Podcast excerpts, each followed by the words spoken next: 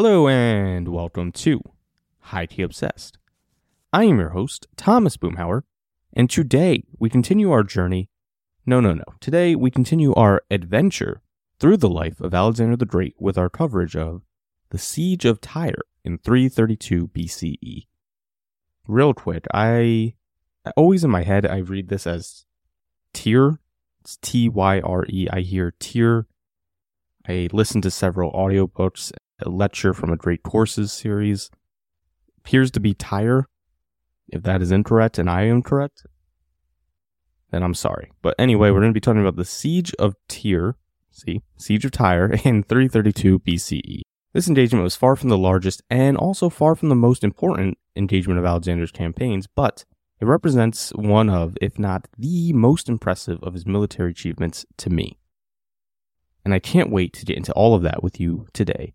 But first, remember to follow the show on Instagram at Highkey Obsessed Podcast. Look for the logo that looks all Twilight Zoney with a hidden pineapple, which is of course a psych reference for all my psychos out there, and nothing else at Aaron. Be sure to drop those five star ratings, five star reviews on the podcast platform of your choosing. Help the show rise up the rankings, make a mark, all that good stuff. Like I touched on last episode, we're progressing chronologically through this little series dedicated to Alexander the Great's battle, battle and strategic prowess, which is of course a diversion from the original plan, but I think an important one that makes a lot of sense and will hopefully allow us to more fully encapsulate perhaps the most important parts of his life. Also, before we get into it, sorry for no episode last week. It was actually my birthday the weekend like before the episode was due out. And I overestimated, you know, how busy I'd be that weekend and how motivated I'd be to do stuff the week before and also that Sunday, like following all the festivities. So, my bad there. The weird thing is, though, stick with me here. It feels like it's been like at least a month, if not longer, since I've last done an episode. I don't really know why. The last episode came out two weeks ago. Feels so much longer to me. I think I'm having like a weird time dilation thing going on, I guess. I don't know what's up ever since the uh you know the daylight savings kicked in wake up you know doze off a little bit or i wake up in the middle of the night minutes go by it feels like hours i don't know what's going on. The last two weeks i've thought the tuesday was like a thursday or friday so going through it. And your boy old washed up all of 27 years old now busy as it gets. And you know i needed that little break to kind of regroup was that week well spent? Important question, answer, not really, but c'est la vie. And with that rambling, that misunderstanding of time and space out of the way, let's get into today's episode. Last time we spoke, we discussed the Battle of Issus, Alexander the Great's first of two large battles against Darius III of Persia. It was a resounding victory for Alexander and the Macedonians, left much of the western satrapies of the Persian Empire open to him, gave him a huge infusion of cash and prestige after capturing the royal family, one of the Persian treasuries, and Darius III's baggage train. And just, if we gotta sum up the situation at this point, our dude, Alexander the Great, in an amazing position from which to proceed, one that likely even the most optimistic Alexander Sycophant, the most optimistic pan Hellenic crusader, the most optimistic general, whatever. He had exceeded all reasonable thought of what the Macedonian Greek alliance would be able to accomplish at this point. His enemy and the only force really capable of opposing him and his army had fled across the Euphrates River, leaving him free to overrun and conquer Phoenicia along the coast of modern day Lebanon and Syria. This was an important part of his strategy of winning the sea war by land, which is, you know, let's think about this for a second. Most sailors, where are they going to come from? Scholars have argued sailors likely to come from coastal areas, and conquering these areas would make it pretty hard for those in the Persian fleet to remain loyal when their families are essentially being held hostage by the Macedonians. So here's the thinking sailors come from the coast, capture these coastal cities, we're going to have the sailors' families, and guess what? They're going to defect to our side. Plus, the Phoenicians, fabled early seafarers and explorers that even have some conspiracy pseudo historical theories crediting them with being the first from the old world to reach the Americas. So these, you know, fabled sailors were at the heart of the Persian army.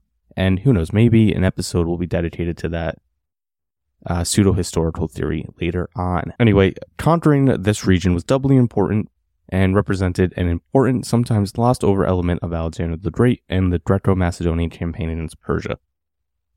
Alexander's fame, his legend, and his personal achievements often overshadowed the mundane, the practical, and the methodical way that these conquests were carried out.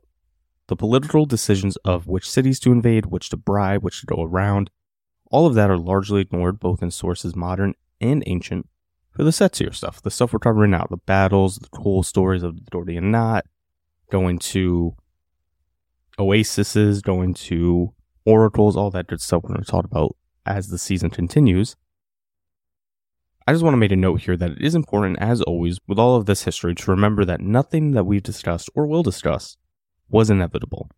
And though it often comes across as easy or casual, very rarely, if ever, was it in reality. Following their victory at the Battle of Issus in 333 BCE, Alexander and the Macedonians made a speedy conquest, with none really able to, with none really keen to resist them at this point after they shattered the Persian army, and without, you know, those cities that maybe would be inclined to remain loyal to the Persians, there's no prospect of, you know, Persians arriving to reinforce that support anytime soon. So it just made sense to go over to the Macedonians. King Straton of Aradus, who was the leader of several Phoenician cities, submits to Alexander, and the people of Byblos, one of the major Phoenician cities, depose their king due to his ties with Darius III. And they come over to Alexander's side as well. And our old friend, Alexander's good friend, possible lover Hephaestion, tasked with finding them a new king. The other major Phoenician city, Tyre, offered an alliance with Alexander, but as he approached, that was clarified to have really been meant as an offer of neutrality. Tyre was an island about a half mile offshore, about 0.8 kilometers for you non Americans out there, and famed for being nigh on impregnable. It was also strategically important to control of the region as it could serve as a harbor for future Persian invasions of Greece and could really jam up Macedonian communication lines in the events that the Tyrians decided their neutrality was conditional so it's not just, you know, the famous pathos of him seeing something that had never been done before. He has to do it. He has no choice. There were good political, military, strategic reasons for this. And it could have been his own vanity, too. And so when he arrives on the shores opposite Tyre, he asks to be allowed into the city to sacrifice to Heracles, his ancient ancestor, of course, and whom he identified as the main god of Tyre, of Tyre, though the Tyrians called him Melkart, and it is possible that Alexander and the Greeks slash Macedonians just associated Melkart with Heracles because both fought with the club and were strong. So obviously, anyone that fights with the club and is strong has to be Heracles. But regardless, the Tyrians deny Alexander entry. Apparently, allowing him entry at this time during a sacred religious festival would have seemingly acknowledged him as ruler of Tyre and not simply as an ally or neutral acquaintance, and was thus untenable to the Tyrians, who may have just been playing for time and hoping that Alexander would let them be if they promised to be neutral, and then eventually lose to the Persians and return home. The Tyrians denied Alexander entry, like I mentioned, and told him that where he stood was actually Old Tyre, which also had a temple to Melkart, and that he was more than welcome to sacrifice there. Alexander made another attempt at negotiations, Sometimes these negotiations were categorized as sending emissaries demanding the surrender of the Tyrians, but regardless of their message, these envoys were killed in plain view of the Macedonian army and thrown over the walls of Tyre into the sea. At this point, Alexander couldn't let that go unpunished, and both strategy and personal honor at this point demand the conquest of Tyre. Besides, his ancestor Heracles had come to him in a dream, you guys, and in that dream, he led Alexander by hand into Tyre, so clearly victory was guaranteed here. Now, let's talk about the famed city of Tyre, an island about a half mile, 0.8 kilometers offshore, meaning you're probably going to need boats to conquer it, right? Also had two harbors on opposite sides, one in the south, one in the north. The south was called the Egyptian harbor because it was sort of pointed in the direction of this meant that in addition to, you know, island skilled seamen going on here. We also have opposite harbors, hard to blockade with the very small navy Alexander has at his disposal right now, because they're utterly outclassed and even outnumbered. It also had a fearsome reputation, and though it had spent periods as a vassal to all the great empires of the region, it had remained unconquered and enjoyed a degree of independence. One of its proudest claims was remaining unconquered after a remaining unconquered after a 13-year siege by Nebuchadnezzar II, hundreds of years before Alexander rolls up, and this proud history imbued its citizens with a certain confidence, certain pride, maybe a certain arrogance. We'll see. Besides, the city also possessed a well crewed fleet, larger and certainly more skilled than the one Alexander had at hand, and they also had strong connections to allies, such as their former al- such as their former colony in Carthage. They also had very high walls, which rose almost straight up out of the sea, offering no purchase for siege towers on like there's no shore on this island. It was you get there, walls.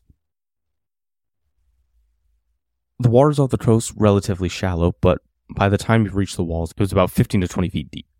So even if they, you know, the walls weren't quite as tall as the 150 feet that Arrian gives us, they were remarkably impressive and they were well out of reach of any siege engines at the time attempting to fire from land.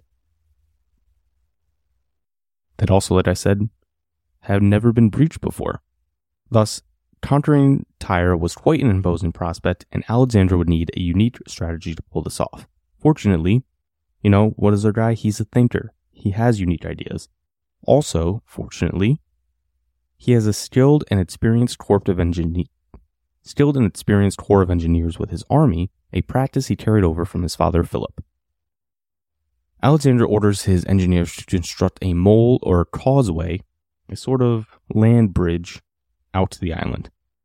At first, this causeway was to be about 20 feet wide, and Old Tyre was destroyed to supply the necessary stone for the task, and a nearby forest provided the lumber.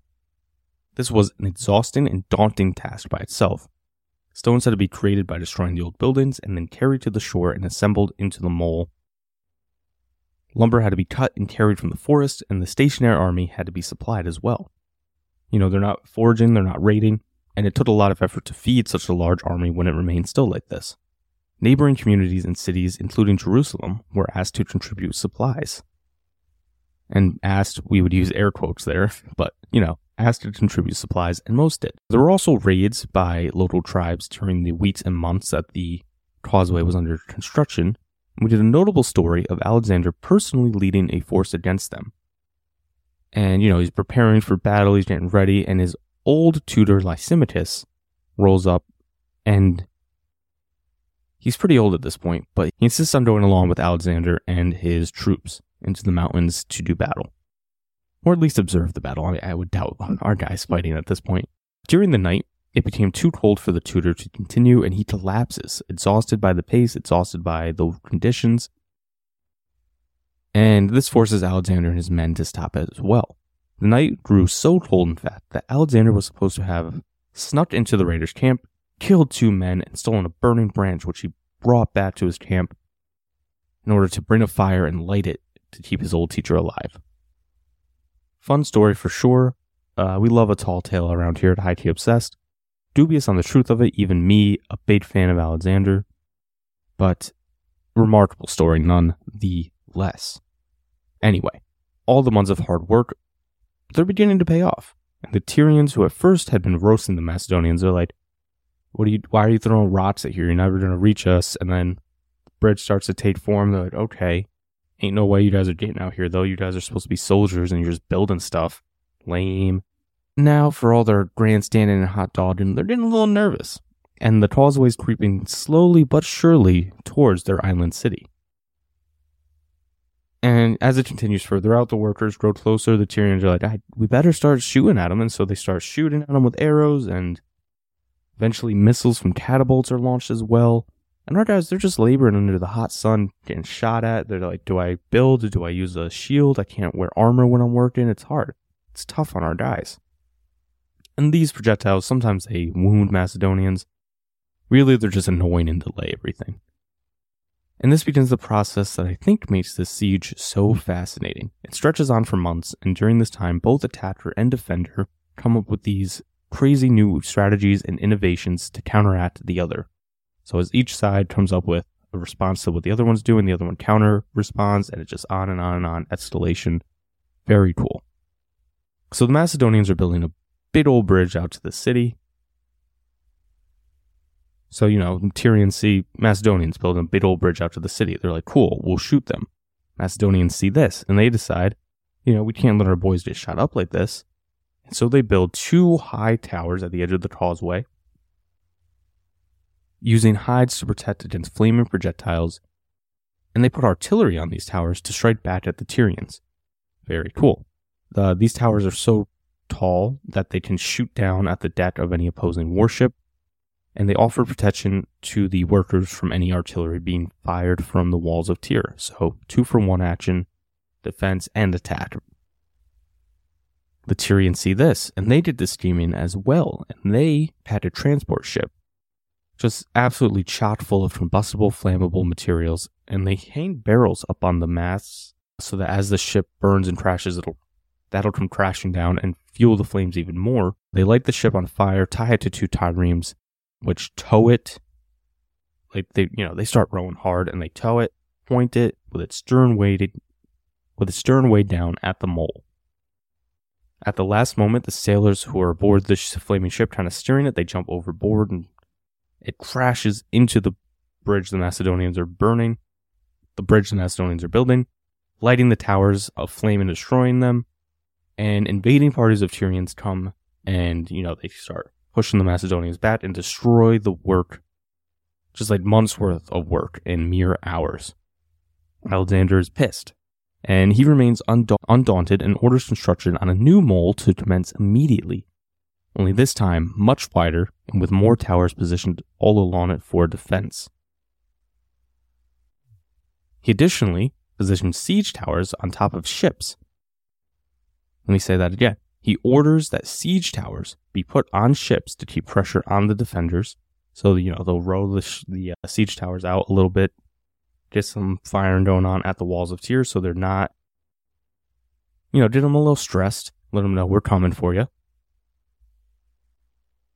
And they also protect those working on the new causeway. He was also fortunate because around this time, a number of Phoenicians defect from the Persian fleet and he also rally. He also goes to uh, Khan and rallies a contingent because he realizes that he need at least to challenge the Tyrians at sea if he hopes to win this siege. And so, with this defection of about 120 ships, he has a pretty sizable and pretty skilled fleet with which to keep the Tyrians more hemmed in and not operate with impunity at sea. The Tyrians don't want to just, you know, keep fighting a losing sea battle and see their morale go down. So they blockade themselves into their two harbors, prevents anyone from getting in, but also mostly prevents them from getting out as well. The work on the new causeway continues for months, creeping slowly but surely closer and closer to Tyre, putting the men once again at range of attack, which as they get super close to the city, they get subjected to burning hot sand being poured down on them, which would sneak through any cracks in the armor, any gaps in clothing, and burn the skin quite horribly. And it was like, it just really drove the Macedonians nuts. During this, both sides keep innovating ways to protect themselves from the constant barrage of missiles. Alexander forces had built the towers and equipped ships with siege towers and artillery to keep a constant pressure on the defenders and the Tyrians respond by covering their warships with rudimentary armor so that they could be protected from oncoming artillery and cut the lines of ships holding the siege engines, which often had to be lashed together to support the weight. So basically, there'd be like two, three ships supporting a siege tower. The Tyrians took their ships, protected them with armor so, so the torch and catapults wouldn't just destroy them when they were shot at. And then they jump out, they would jump out of the ship, swim to the Macedonian ships, cut the ropes that held the siege towers in place, get back on their vessel, run away. Macedonians see this, they're like, all right, we'll use chains. works a little bit, and then they armor their own ships in response as well. Next, the Tyrians pad their walls with sacks filled with seaweed in order to mitigate the blows from incoming projectiles, and they create these devices, kind of like wheels, which were designed to block attacks from the Macedonians and incoming artillery. Pretty cool. Eventually, the Tyrians risk a raid by sea, and they prepare it so well that they can attack in almost complete silence. And this works so they're able to surprise the Macedonians. And a fair amount of the ships allied to Alexander are sunk, not nearly enough. And nearly all the attacking ships are sunk or captured, but most of the men are able to escape. They just jump off the boat, swim back to the city. However, following this, no further attacks were mustered, and morale in the city began to decline steadily. There may have been a push to reinstitute an ancient practice of infant sacrifice, and statues of Apollo were chained after claims that he was fleeing the city. But despite the way things were going, you know, they're blockaded, they're trapped in their city, this causeway is getting closer, the uh, fleet Alexander has assembled is beginning to rival their own. The Tyrians don't make any moves to surrender. Alexander would attempt to probe the defenses throughout the siege, but really things were reliant on the mole strategy working out. After a time, a sea monster, which is probably a whale or maybe like a large octopus or something like that, washes up on the causeway, and then it retreats back into the sea. Both the Macedonians and Tyrians see this and view it as a good omen. Alexander and the Macedonians launch an assault, and they are able to find a vulnerable spot near the southern harbor of Tyre, and they have these floating battering rams affixed to the ships, which represents very likely the first case of a floating weapon in the history of siegecraft. Again, another impressive innovation from Alexander and his engineers. As the Macedonians press the Tyrians all, on all sides, they find most purchase in the southern harbor, and all seems lost for Tyre. But bad weather and terrific, horrific winds come in, causing Alexander to have to call off the assault as he loses several ships due to the weather. This weather would persist for two days, but on the third day, Alexander and the Macedonians renewed their attack, installing winches on ships that were designed to retrieve rocks the Tyrians had placed in the sea to keep the battering ram ships away. So basically, the battering ram ships were pretty effective. In order to prevent this, the Tyrians lobbed huge boulders into the sea surrounding it so that they couldn't approach. And in the span of two days, the Macedonians design a device that scoops the rocks up out of the sea and then hurls them back at the Tyrians as a catapult. So that's incredible. Again, seeing this, the Tyrians swim out and they cut the ropes holding these together, and again, the Macedonians replace the ropes with chains, ultimately prevailing and clearing a path to the walls. At this point, the battering ram ships resume their attack, supported by other ships carrying Hypaspes with ladders. Hypaspes, of course, the elite strike troops of the Macedonian army, and these Hypaspes with their ladders and ropes begin climbing up the wall, eventually finding purchase and beginning to take over things on the southern harbor. Alexander joins the fray, marching with another regiment of Hypaspes to storm the city by way of the causeway that they'd worked so hard to build. The leader of the Hypaspes was killed storming the walls. Alexander makes it up to the top, fighting, hacking, furiously driving the defenders from their stronghold, forcing them away from the walls as more and more attackers come up and over. After many hard and exhausting months spent building the causeway, enduring annoying and deadly attacks and taunts from the Tyrians, the murder of their envoys, the Macedonians absolutely rampaged across the city. Despite orders from Alexander that anyone taking shelter in the temple be spared, 8,000 men were said to have fallen during the assault, and following, an, and in the aftermath, another 2,000 taken prisoner and crucified along the shore. Now, there is some doubt about the crucifixion story, but it is certainly possible that it was carried out as a demonstration and venting of frustration to show what would happen to those who dared resist Alexander and the Macedonians. If we include the 2,000, all told, around 10,000 Tyrians were killed and another 30,000 enslaved, according to our ancient sources, who report a highly unlikely 400 dead for the Macedonians, throughout the months long siege. Sated of slaughter and now ruler of the city, Alexander finally satisfied his desire to sacrifice at the city's temple to Heracles. And people were brought in from elsewhere to repopulate the city. And though it would remain health, wealthy and populous, and it would keep those ties with its former colony in Carthage strong, it would never again reach the heights it had before crossing Alexander the Great. It also would never again be an island because people, hear me now, to this day, Tyre is no longer an island, but an isthmus off the coast of Lebanon. There's a modern city there with a World Heritage Site of the ancient city, but what it isn't is an island. And I just think that is so cool. Like this dude, thousands of years ago, because he wanted to conquer a city, literally altered geography forever. Because the causeway he ordered built collected more and more mud and sand from the tides and became a permanent isthmus adjoining the island to the shore. That is fucking nuts. That is incredible. There were points during the siege when perhaps Alexander felt like giving up. And in the grand scheme of things, Tyre probably wasn't super important. And it has been argued that our dude was likely burning to get to Egypt because, oh boy, what he did up to some cool things in Egypt. Plus, we gotta remember, the Greeks were quite fascinated with Egypt because it was ancient even in ancient times, but here's the thing. As Alexander and his men sunk more time and effort and frankly ingenuity into conquering Tyre, it became impossible to give up. It pissed off his men, it served as testament that he and they could be defeated and overcome, and would leave his rear vulnerable to an attack at sea with Tyre serving as a base to the Persians.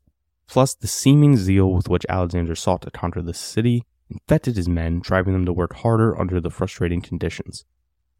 So the reason I'm such a big fan of this siege is because of the ingenuity on display from both sides and the fact that Alexander literally transformed an island into a permanent isthmus. The sheer inventiveness of siege and besiegers is so cool and a testament to the human spirit. It's such that the circumstances were war and led to mass casualties. But just from like a bang, remove the humanity elements of things, just so cool. The siege demonstrated the relentlessness of the relentlessness of Alexander, the inventiveness and the ingenuity. Basically, this single campaign, the single siege, is sort of a case study of all of the features that encapsulate why the ancients considered him the great, considered him worthy of that title. And it's just, you know, I've already covered it all in the context of this episode, but I cannot overstate how crazy the innovation and counter innovation, plus the fact that the city became a permanent isthmus thing is. Like, it's jaw dropping. The only other time the city had come close to being humbled like this was hundreds of years before, and it had taken 13 years for the city to be stalemated by another invader. And that was the closest the city had ever become, as far as we know, to catching a full blown L before this. And in six months, Alexander and the Macedonians had sacked it. So, you know, as I'm reading it, based on the criteria we got, maybe there is something to this whole the great thing. But that's all we have time for today. Pretty quick episode. Another quick one coming next week as we do Alexander's Siege of Gaza, which also comes in 332 BCE. So thank you for listening. Be sure to drop those five star ratings, five star reviews wherever you're listening to this program right now and to tell your friends about the show. Get them listening, get them chatting about it. Could be sick, could be huge. I did one time back in the day almost get a friend of mine a date using Alexander the Great trivia. So, you know, maybe your friend listening, maybe they did you a date. Maybe you keep listening, maybe you your friend a date. Who knows? Maybe you almost did them a date. Uh, also, be sure to follow the show on Instagram at Highkey Obsessed Podcast and on Twitter at HighkeyO Podcast. But until next time, remember, all in all, you're just another brick in the wall.